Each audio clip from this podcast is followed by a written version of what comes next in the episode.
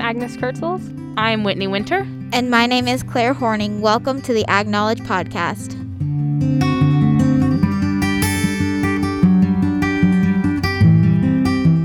Welcome back to our last episode of the semester for Ag Knowledge. This week we're talking about mental health, finding some resources on that, and we'll start off with an interview with Andrea Hartman, who works at the Center for Rural Affairs.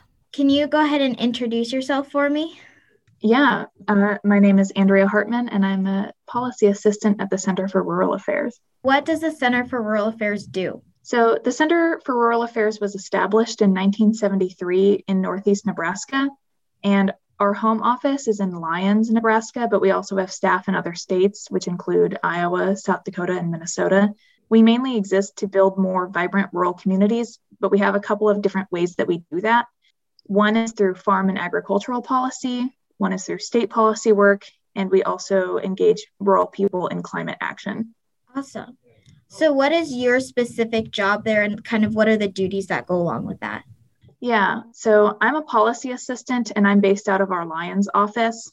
I've been at the center for almost a year and a half now. And though my family has been farming in the Wahoo area for over 100 years, I'm still learning a lot about the many different facets of agriculture.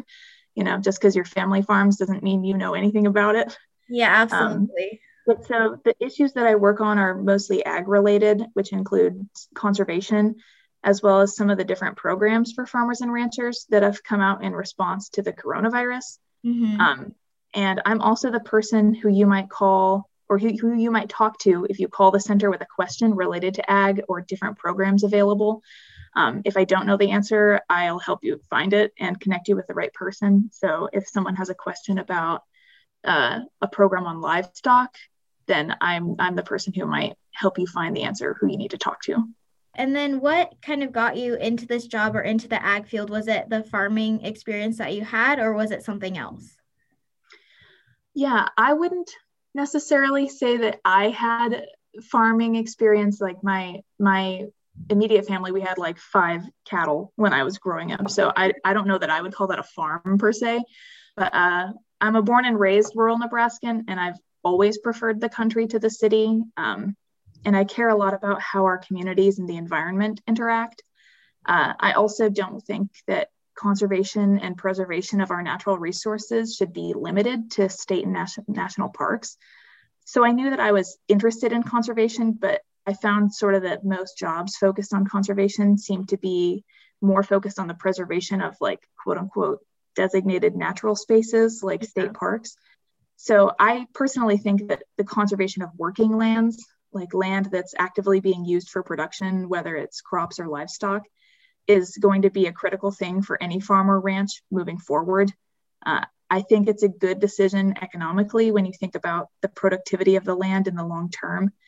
And doing conservation on the farm means looking forward, like not just 5 years, but for 10 or 50 or 100 years.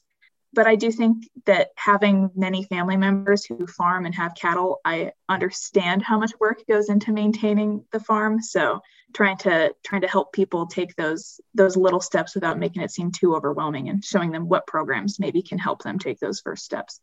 So do you think that's helped you talk to people and relate with people, since you kind of grew up in a, not necessarily on a farm yourself, but kind of in a farming community? Has that helped you with your job and pushing conservation? I would say absolutely, mostly because, like, misconceptions that my grandpa has are the exact same misconceptions that I had when I came into this job. So the things that were able to convince me, I think, are usually the things that might help show someone else who believes in that same misconception, you know, what the sort of, like, whether you say it's backed by science or whether it's a good decision economically. Yeah. Like, I came into this job definitely with a very salt of the earth idea of how ag worked. So we're talking about misconceptions. Do you think that if, like, ag curriculum, ag education was more widespread, that would help mitigate some of those? Or how would you go about kind of lessening kind of the misinformation that surrounds certain subjects in agriculture? Yeah, I think, like, at least I went to college at the University of Nebraska Lincoln. Mm-hmm. And in my experience, like, information about ag is pretty relegated to things, to the people who are already working on ag. So it sometimes feels a little insular. And if you're just someone who eats food, you know, like I was, then you might not understand the intricacies of the industry. So I think if the conversation was a little more mainstream, that would help. Because I think that, and that's part of what we try to do at the Center for Rural Affairs, is trying to just share information to not just like farmers and ranchers, but also like the consumer, and to see, you know, how we can present the facts as simply as possible so that people can make their own decisions. Yeah, absolutely. So do you find that social media plays a big role in kind of how you guys get the word out about yourselves, or just in general with misconceptions? Do you think social media helps spread those as well?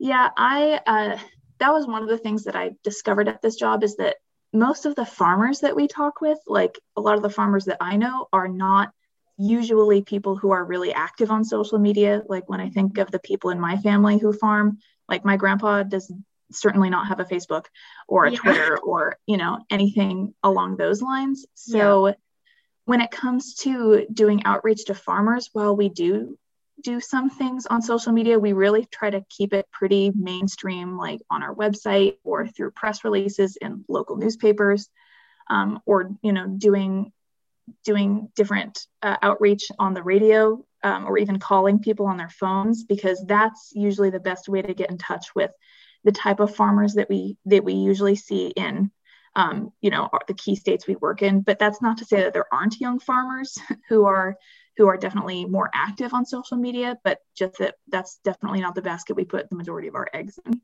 No, that makes so much sense, because I was going to say, I don't think any of my grandparents have any type of social media either. So I guess using those traditional sources reaches those audiences better. Mm-hmm. So that makes sense.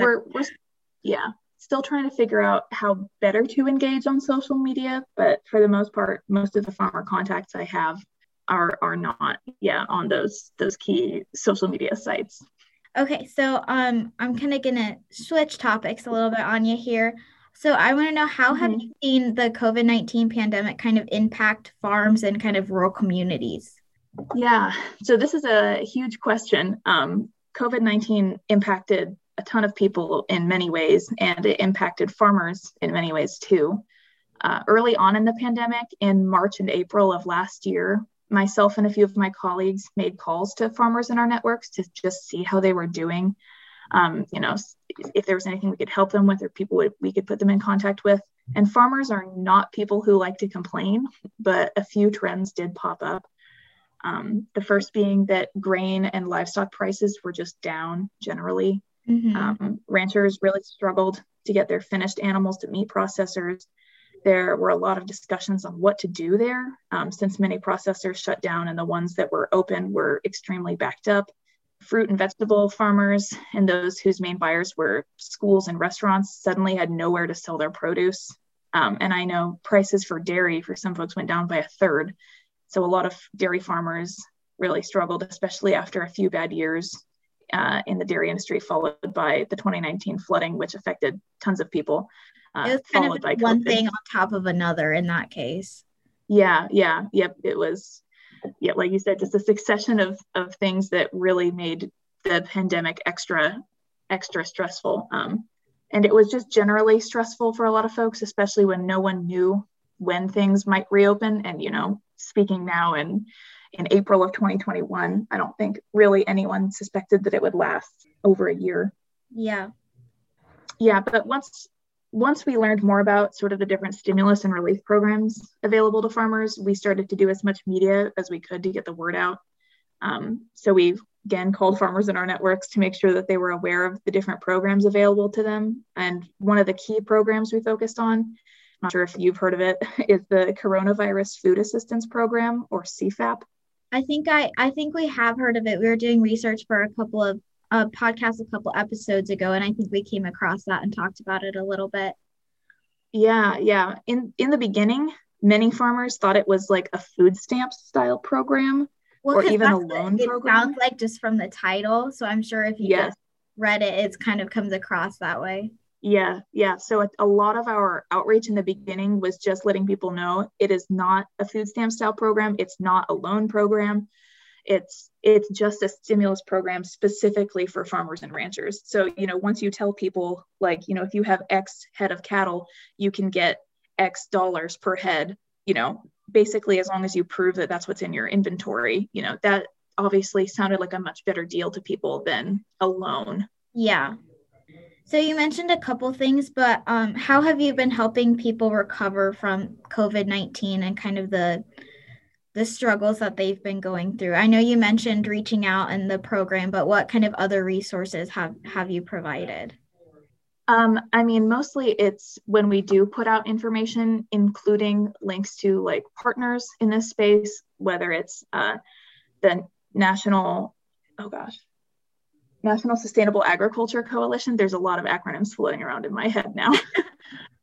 You know, or even like legal resources for farmers through FLAG, Farmers Legal Action Group, you know, because our partner groups will sometimes focus in on a different aspect of a program than maybe we will. Yeah. But it's also just trying to, you know, when USDA releases information on a program, we try to take that information and distill it as truthfully as possible into something that, like I said, my grandpa can read and understand without getting caught up on maybe all of the different little facets of it.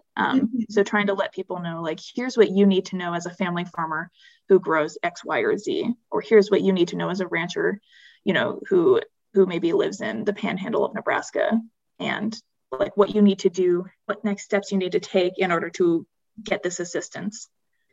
So then are there any kind of other pressing issues that clients have brought up to you or that they've been dealing with recently besides the pandemic stuff?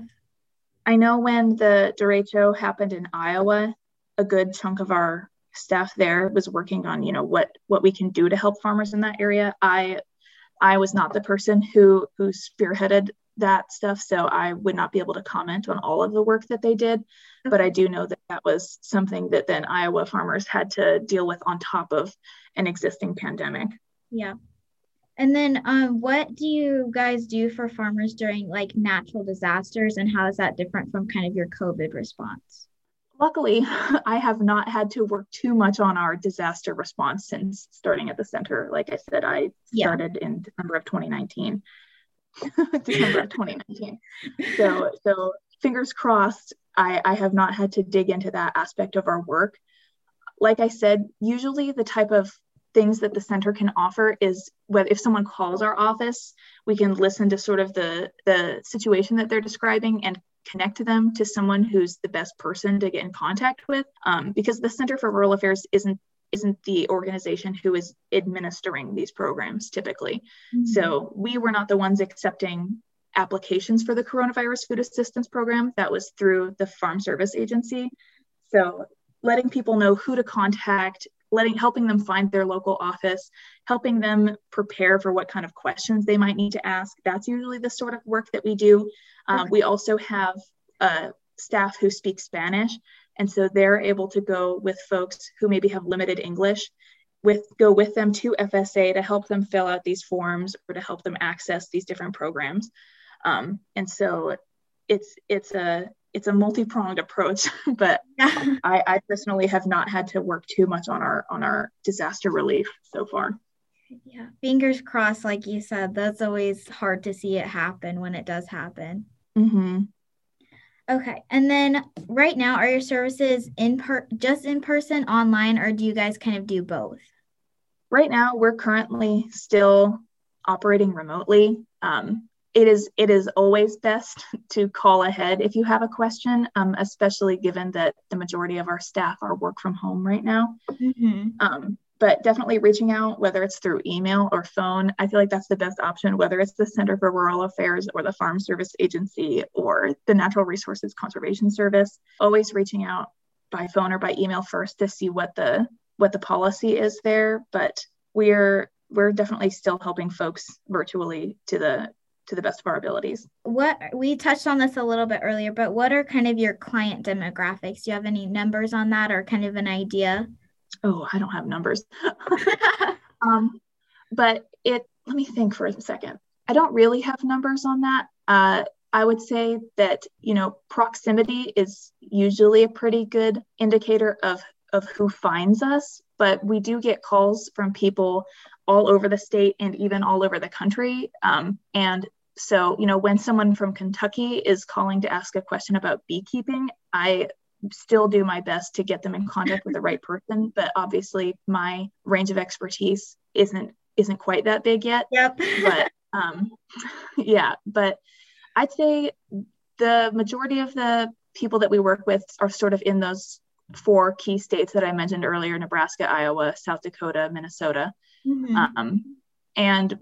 But we work with people, whether they have a larger farm or especially, you know, those smaller or family farms, just trying to help people get access to the programs that they're eligible for, and showing them who they need to talk to. I'm not sure if that answered your question.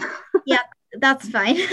And then do you guys also advocate for like healthcare issues? And would that include like mental health issues?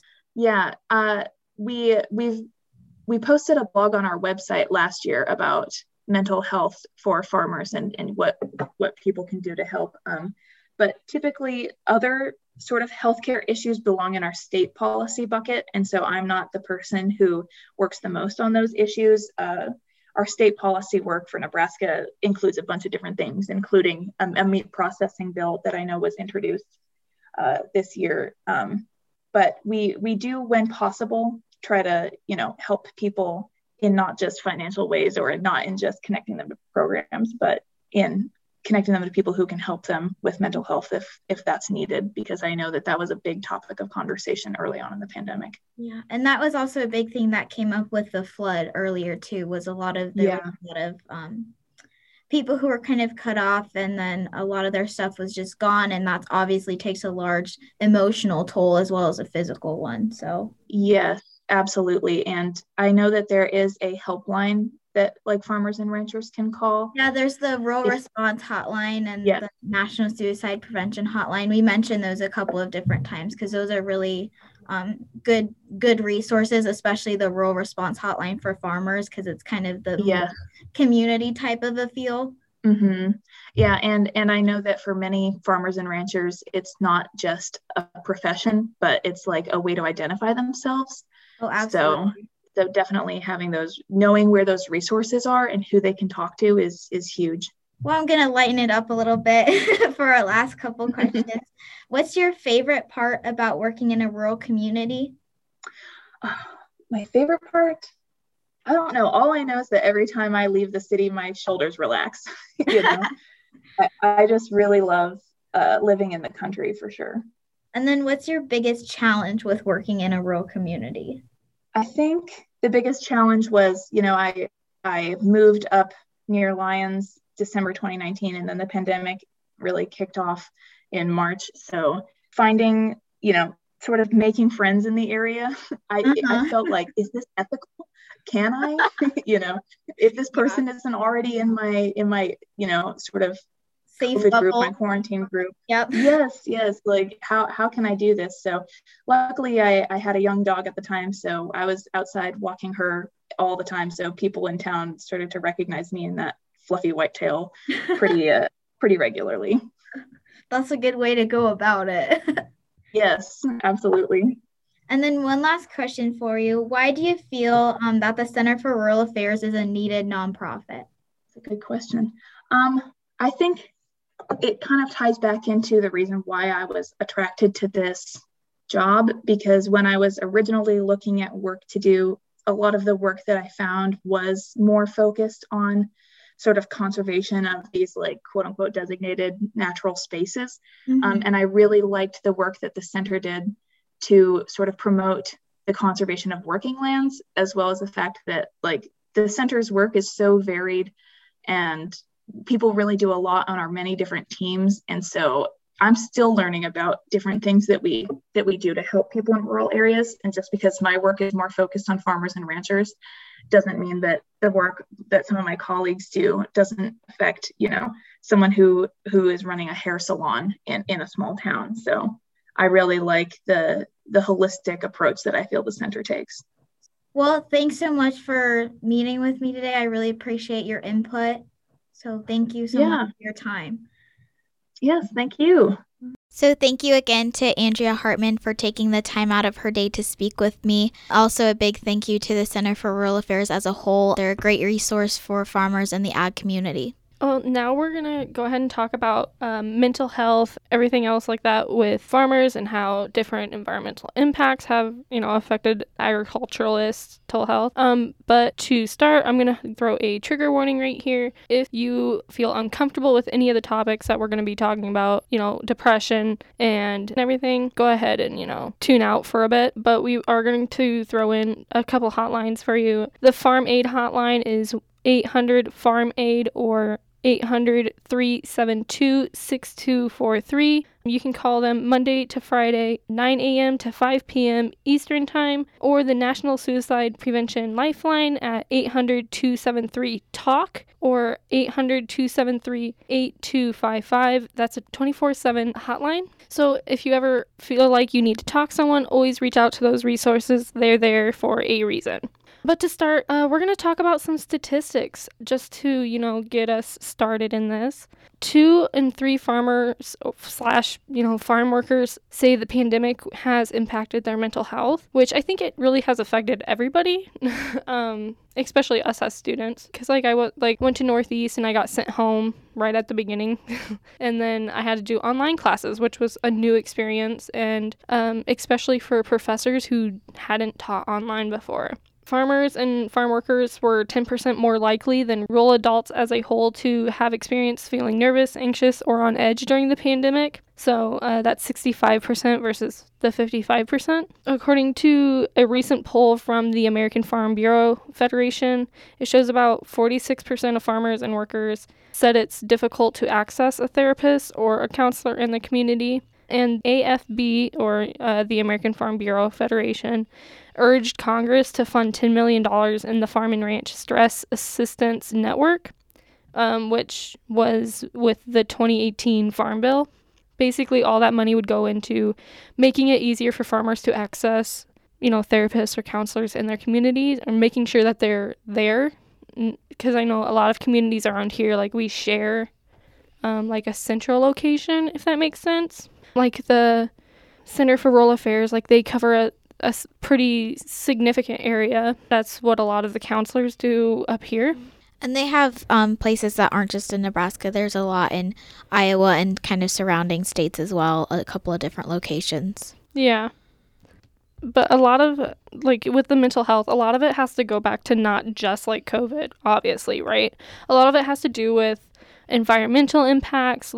Recently here, we've had flooding, tornado, drought, everything like that can really weigh down on a farmer because it's not really easy to make a profit as a farmer anymore. We don't really get to pick our prices. Of course, you can sell whenever you want, but at the end of the day, we don't really get a choice of we want this much for a bushel of corn or anything like that.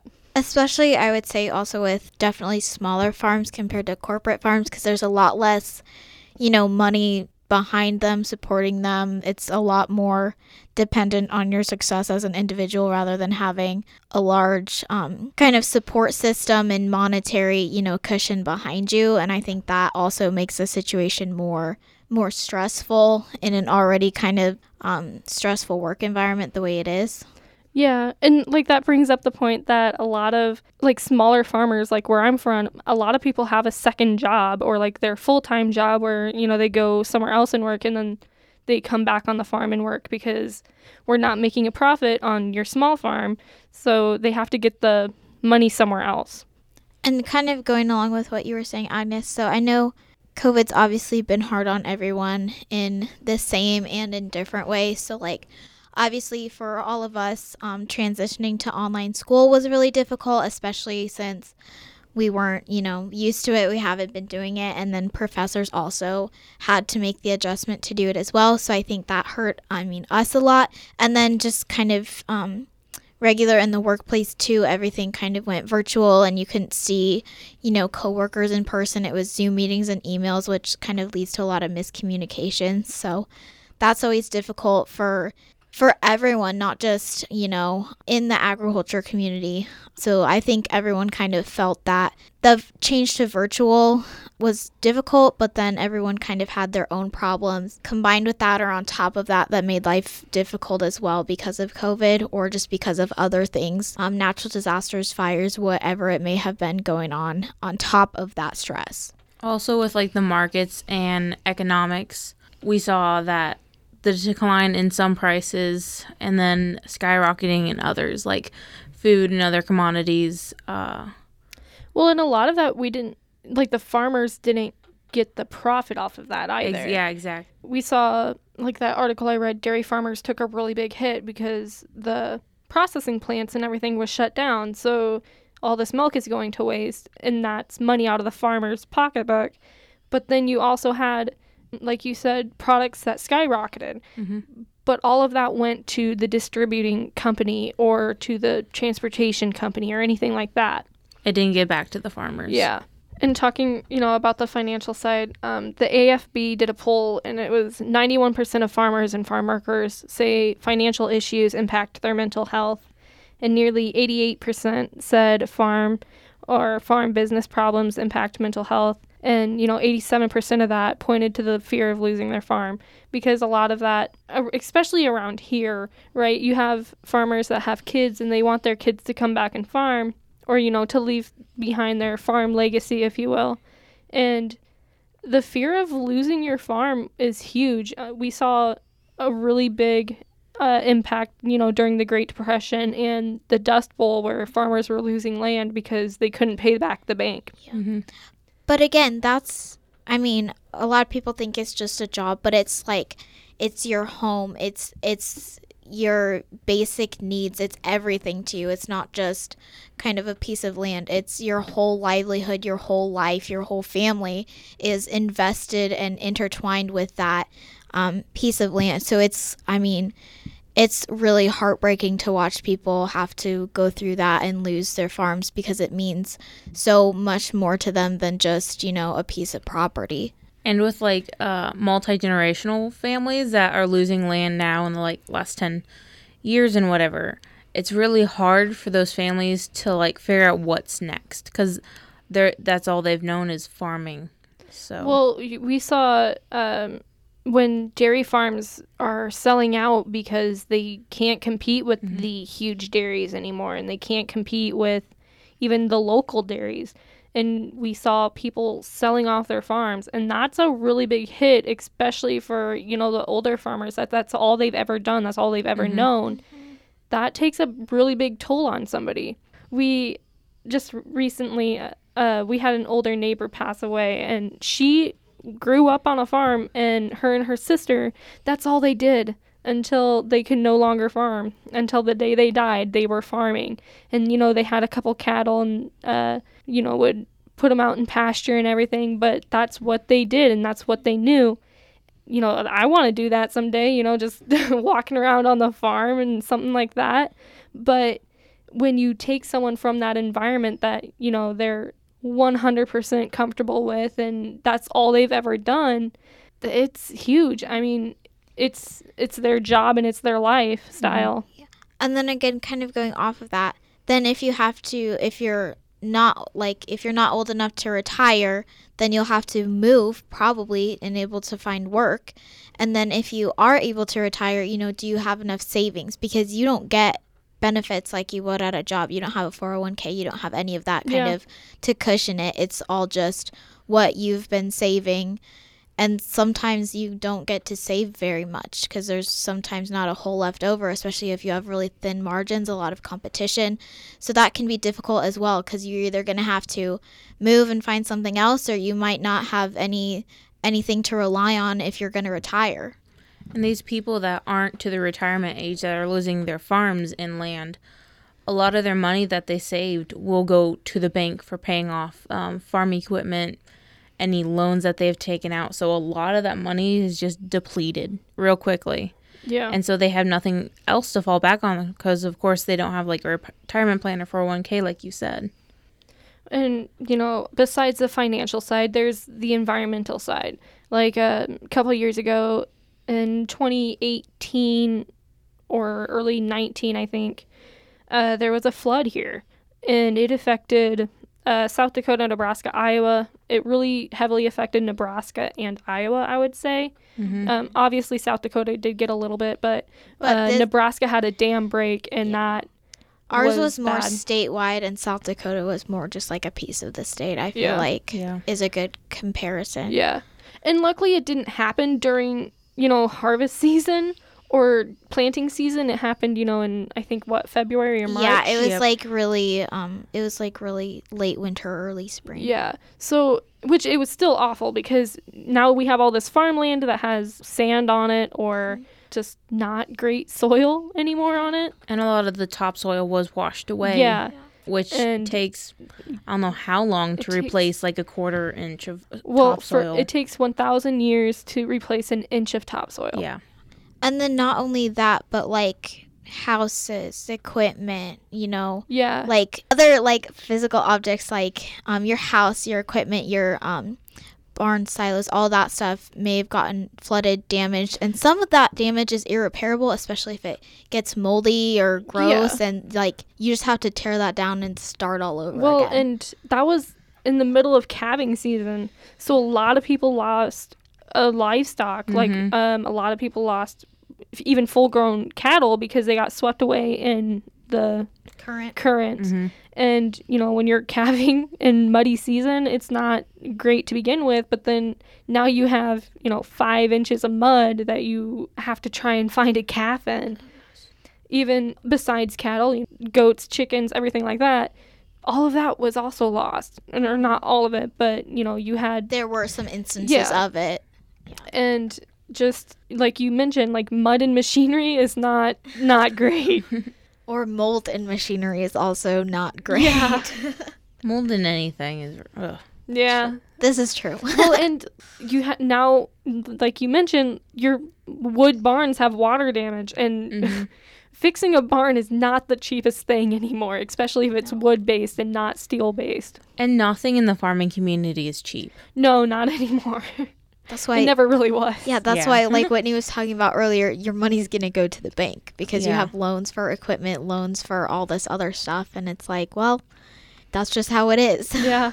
Well, in 2014, I think there was a tornado and it hit we always called it the other place because no one lived there, but we farmed it.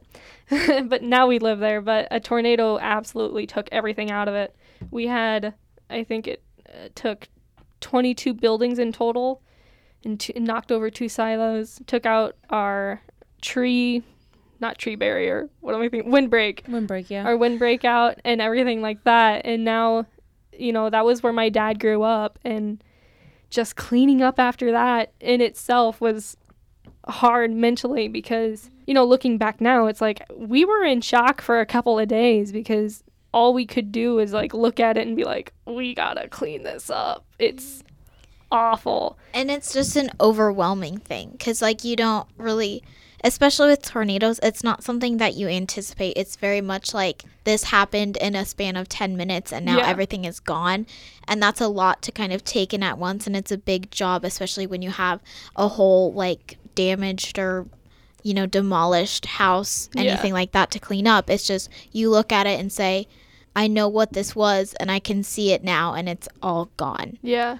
Well, and we only lived, I think, 5 miles from it, and we had 23 goats, I think, and 2 llamas, and we had to put 1 llama down, and the goats, going through that was awful for them, I'm sure. Because it was a traumatic experience, those poor goats. Well, because like most of them got pneumonia because, it's a tornado. It really messes with their lungs. And on our way there, because we were driving, like it happened at night, so we were like driving to go and see what the damage was. There was a cattle, not feedlot, but like on pasture, but it was not a pasture. It was just like corn stalks or something. Okay. And just driving past all the cattle on the ditch and road and everything, and just thinking, like, what are our goats gonna be like? Yeah. Mm-hmm. A cow is considerably larger than a goat. And just, you know, just seeing that also on the way there, it's...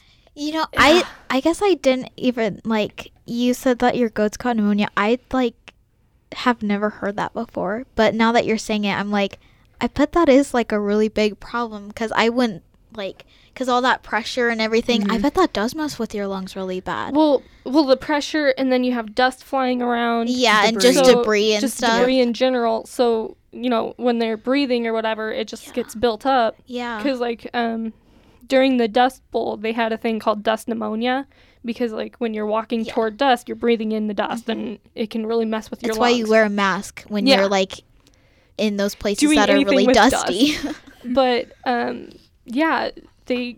a lot of them got pneumonia, and most of them survived the initial tornado, right? Mm-hmm. It was the after effects that took a lot of them out. And, like, we had one that had a broken leg. You know, and she survived from it. We got some vets to help us, and we were able to, you know, reset the leg. That's just another part, though. Like, farmers, besides, you know, taking care of our cropland, we also have to take care of our animals. And when something like that happens, you have to think about it because, like, all of those cattle, they couldn't be sent to slaughter mm-hmm. because going through a tornado, they can get filled with hardware or... You know, sticks. They're damaged. Now. They're damaged, and lockers won't take them. And then the trauma, just the hormones and adrenaline that goes through their body, it kind of taints the meat. Yeah, it ruins the meat, and so no one's going to use it. Mm-hmm. And it wouldn't be very good meat anymore. It would be gamey, which not great tasting. But yeah, that's. Again, I didn't think about the whole, like, chemicals thing. I guess that does make a really big difference. That really is unfortunate because that's, like, again, that's a lot of monetary stress on top of the stress of going through a natural disaster and maybe having a lot of damage to your home and personal life along with your livelihood. Right. Well, and that tornado took out several grain bins that were full of corn. Mm-hmm. So there goes, you know, last year's harvest that you were storing to sell. Mm-hmm. And then it took out a bunch of fields. So now you have to replant the fields, which it was in early June. So farmers could still plant short day corn mm-hmm. and get a little bit of a profit, but you're having to replant. Which is more money, more time, more effort, more labor. And you also have to clean the field. Because mm-hmm. you don't want to drive a combine through a field that has fence posts and metal and everything else, you know, Lord knows what else. Yeah, and, like, we lost a hay crop, or two hay crops, I think, because the tornado... My dad always jokes about this because that's how we cope, right? On that, like, Monday, I think, our hay got washed because he had just cut it, and then we got, like, 5 inches of rain on it. And then it went through the dryer because the tornado took it. Whitney's over there. But, yeah, we lost our hay crop because you can't bale hay that has sat mm-hmm. in rain and then has now mud and sticks in it. Yep. Gross. And even now, like, whenever we go out there to, like we have hay that we were just feeding, and I pulled out, like, a piece of tin and, like, a stick from the tornado. Mm-hmm. What is it, 6 years later or so? I don't know. I'm not good at math right now. But even in our ditches or whatever, like, you can see where some sticks have come out of the soil where it just didn't get cleaned up. Mm-hmm. So you're seeing, you know, environmental impacts years later. It's still a mental toll because a lot of farmers around our area just went out of business because of that.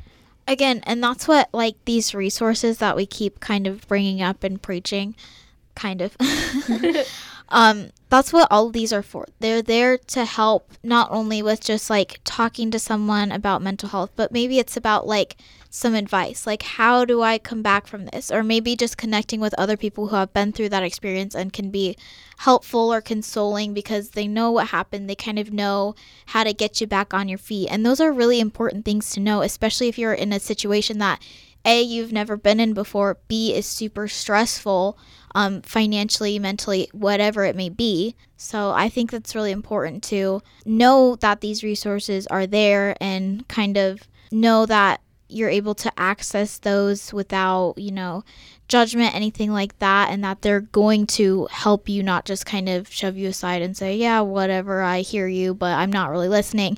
They're going to listen to you, what you need, what you're looking for. You know, they're going to be able to help you in whatever way they can, in whatever way you might need. Well, in a couple of those resources, like the American Farm Bureau Association, it's a great resource to go online and look just at what they have to offer, because they do offer quite a bit through their Farm State of Mind program, I guess you want to call it. But it tells you, you know, warning signs that maybe you should watch out for in your community and, you know, your neighbors, and just being aware that farmers are really good at hiding things and are very good at suppressing feelings and just pretending to be okay. Yeah, I wouldn't say necessarily hiding things, but just like bottling it all up. Yeah. Yeah, that's a better way of putting it. There's that John Mulaney quote where he's like, I'll just bottle everything up and then one day I'll die. So like some of the warning signs that you might see with a farmer or anyone in the agricultural industry is like changing like routine or social behaviors or activities, or like the decreasing going out and having like a cup of coffee with the guys at the shop. Yeah, like withdrawal from social events, kind of keeping to yourself. Any changes in their day-to-day activity. Some other things like increase in illnesses because of the stress. The toll of stress it takes on the body, your body is more inclined to become sick. Hurts the immune system. Yep. Like the decline in care also with animals. So if you're seeing that they're disconnected more. And then like also like farm accidents. We've talked about this a lot. Like if they're not on top of it and their mind is somewhere else, there's going to be an increase in farm accidents or just accidents day to day. Well, even just farm equipment breaking down more just because, you know, you're not paying attention or you're just not doing that simple task that can feel huge to you at that moment. Because I know we've talked about it before, but like some farm accidents can be fatal, and not being aware of maybe, or not necessarily being aware, but not doing those little things or little tasks to help you keep safe can really harm an entire industry or your entire family.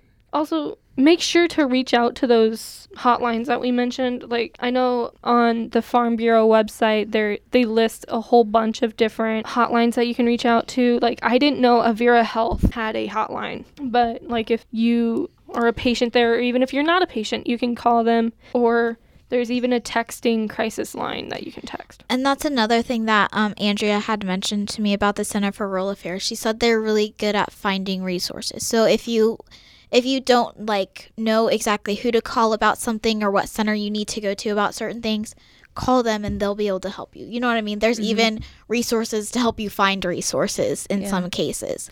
And I think bringing up the texting hotline is something big with the older generation. They don't want to talk about their feelings, so having this text option rather than calling in or even going into person to see a therapist or a counselor or someone to help with mental health may be an easier first step into talking about what the problem is. Even like an anonymous call line, because I know some older people don't like to text. So, I mean, even if you call like the Rural Response Hotline or the Suicide Hotline, I don't think you have to like identify yourself in any way. It would be kind of anonymous that way. So that's another opportunity to stay anonymous, but still, you know, get the help you're seeking. Like the National Suicide Prevention Hotline, they have a lifeline chat and a call-in, and both are free and confidential. Yes, so. Yeah. We didn't talk about the crisis text line number is 741-741, and you just text home to them, and then that'll connect you, and you can text them 24 hours a day. Or there's the Substance Abuse and Mental Health Service Administration, and they have multiple locations that you can go to and get help. Their phone number is 1-800-626-HELP or 1-800-626 4357. Yeah, 4357. Thank you. But some really good websites to just, you know, check out for those are, you know, the Farm State of Mind or on the Farm Bureau page, the Rural Response info hub, which lists a couple of numbers also. Like depression, anxiety, and stress get really high, especially during planting season and harvesting season. So it's really important that you're also taking care of yourself during those times, because it's really easy to just forget. You know, during calving season, people are going 24/7 while planting, which is not healthy.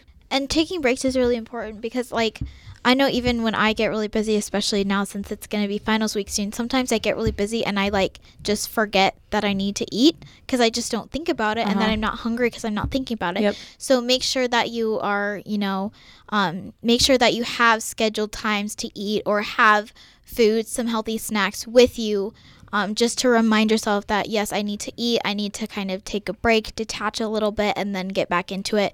Because, A, that's going to make you more productive. B, you're going to be safer that way because you're, you know, being conscientious about your actions and not just going through the motions. Yes, going through the motions. And then C, you're going to be healthier because of it. And that's always a good thing because we want everyone to be healthy. You can always make alarms on your phone, which sometimes I'll do that when I'm, you know, in a study mood or whatever, and I'm like going and I'm not paying attention to time. Just setting a couple alarms that are like, hey, take a break, go eat, go relax for a little bit, and then come back, because you'll be surprised what that, you know, 15-minute break will help you just calm yourself down. And if you're, you know, working on machinery or whatever and you can't find out what's wrong, maybe just stepping away from the project and, like, you know, not thinking about it for a little bit and then coming back to it, because that usually helps. Yeah, it kind of gives you like a new, fresh view of what's, it has to be this, or when you step back, you're like, oh, wait a minute, I know what it could be.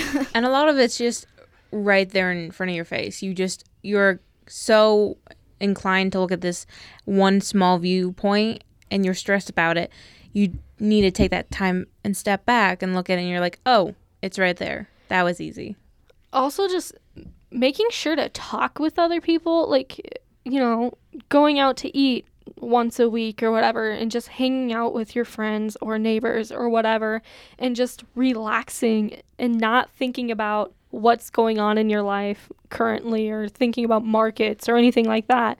Just taking a step away from the farm and having relaxing. A personal social life that isn't all about work. Yeah. Or even like if you want them to come out and help you fix the tractor or whatever, just having someone else there to be like, I need to talk through something. Will you, you know, come hang out for a little bit? Because the chances are both of you need to talk. Even if you don't want to, like, talk about it or have someone just to listen to you rant, sometimes those are good things. But sometimes you just need someone to be with you, just physically there, not necessarily talking about anything, but sometimes it's just comforting to have another presence there, especially if you're really stressed or something big is going on that you're not really sure how to talk about it with people. You can still just say, hey, I just need you, can you come hang out with me for a little bit? And it, like, even if you're just making dinner or something mundane, it's nice to just know that someone is, you know, there beside you, hanging out with you, being your bud. I think the pandemic has really taught us that having these small moments with just like one-on-one, and just be able to sit in the same room next to your best friend or your social circle, and just using that time to just be around each other, not even like talking, but being there with them and taking that for granted. I think we took a lot of the face-to-face actions that, like, we did every day, and then all of a sudden we can't do that anymore, or like everything is moved to a phone call, which is fine for quite a few things, but sometimes it's just nice to have someone there talking to you, because I get so frustrated, like, on the phone if I can't see something and I'm talking to someone and I'm like, I don't know what you're talking about, could you please explain it more? Whereas seeing that person and, like, seeing, you know, them work through something online or whatever really helps me. So when we went to, like, online school, I was so frustrated because I'm like, that's not how I learn. I'm used to learning, you know, hands on. Yeah, I think we're all that way. I'm not necessarily hands on because I'm more of a supervisor. But just kidding. But, like, even just hearing someone talk and participating in a discussion really helps you remember what happened. Yeah. And so I think physically not like physically being removed from a situation and being in like my home environment instead of a school environment makes a big impact on how you're absorbing the information. Yeah, well, like I've especially like online, like through Canvas, which is the website we work through, and we do discussions or whatever, I get so frustrated at them because it's not how I discuss things. I would rather sit in a classroom and talk face to face with people and being like, this is what I found interesting, or this is what I got from the lesson, instead of going online and repeating what everybody else is saying. Yeah. Because that just, it frustrates me. And it's always like you have your initial post saying what you learned with whatever class that day, and then having like comments. To 2 people. Yeah. Yeah, and comments. And the comments usually aren't related to like what you learned. It's just like, oh, this is a requirement, let me write down something. Yeah. And it's usually not like, I agree with you because, or you did a nice job with this because. It's not anything like constructive, or you're not learning or getting much out of it, because it's just usually either I agree with you or I don't agree with you because, and then that's kind of where it's left. There's no like further discussion or let's get to the bottom of this. It's just, yeah, that's there's it. No intimate engagement and back-to-back conversation, which we do in person, where, like you said, get down to the point that we're actually wanting to get to. Well, and a lot of times, like, when I get excited about a topic, I want to talk about it and, you know, like, not argue, but, you know, have a discussion or, you know, just go back and forth with someone and being like, but here's my view, but I can understand this other view, and just analyzing, like, an article or whatever, instead of just, here's what the article was about. What was your opinion? Yes, I agree with your opinion, you know? Also with that, having a face-to-face conversation allows me to assess, like, their tone.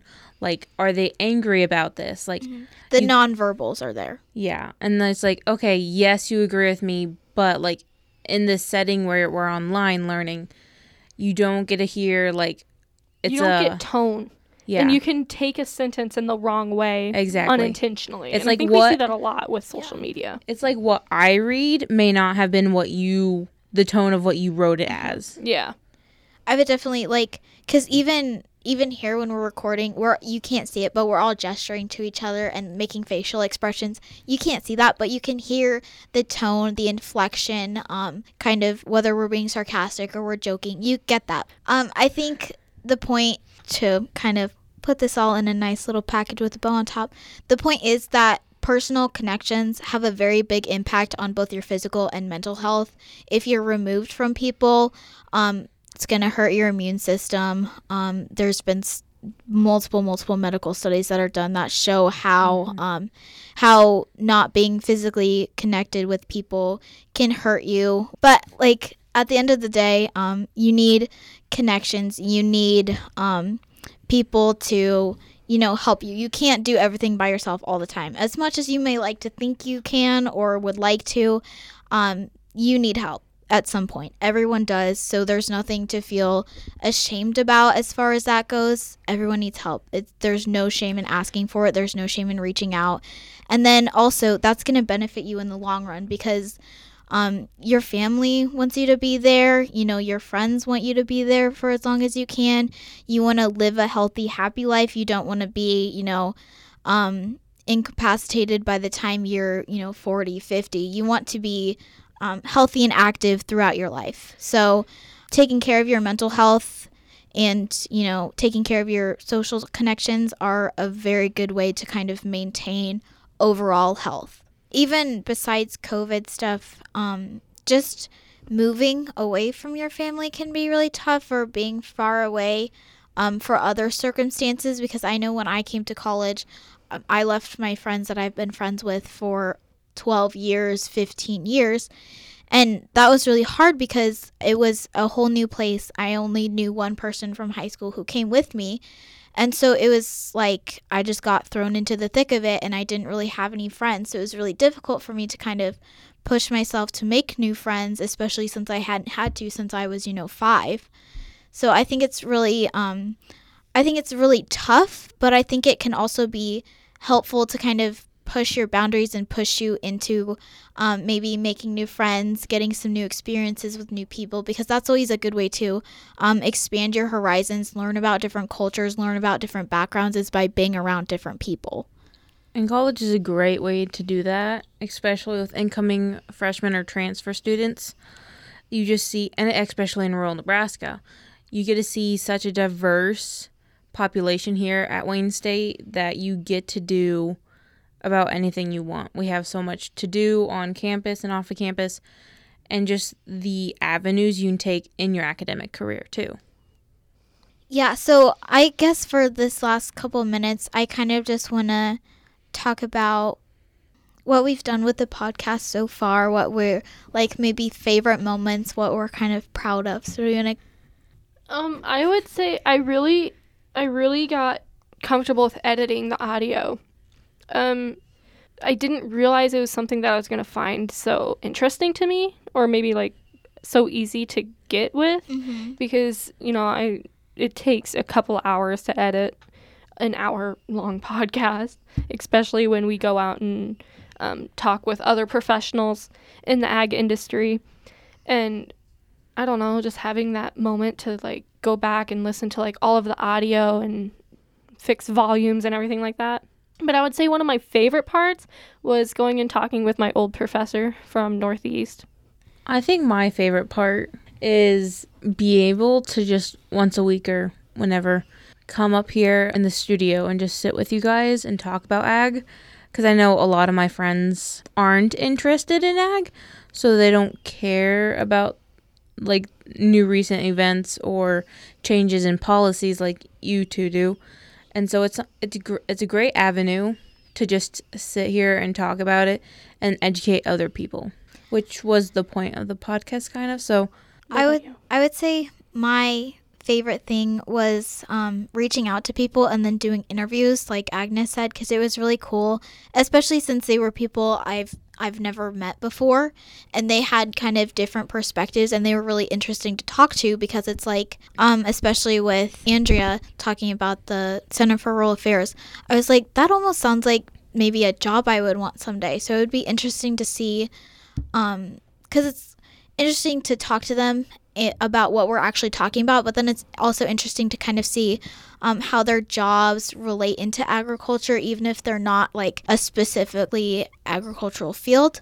It's always kind of interesting to see how their lives have been impacted by ag, or kind of surrounded by that, or played into their lives in some way, or how they want to make an impact in the community. So I thought interviewing was definitely the best part of it. Not that I don't love being up here with you guys, but it's kind of interesting to talk to people that I've never met before.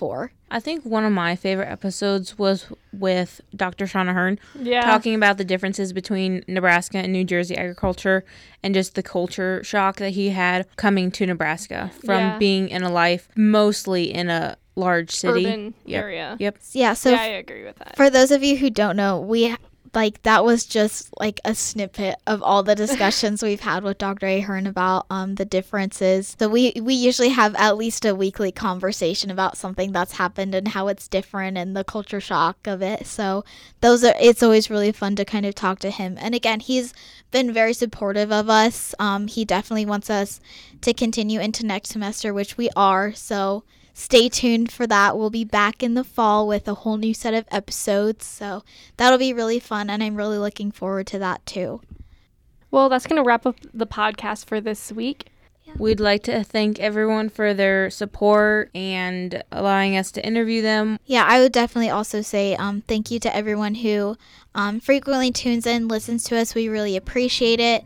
Follow us on Instagram, and like we always mention, reach out to those resources if you need them, because that's what they're there for. So take care of your mental health, take care of your physical health, be with your family, have a good summer.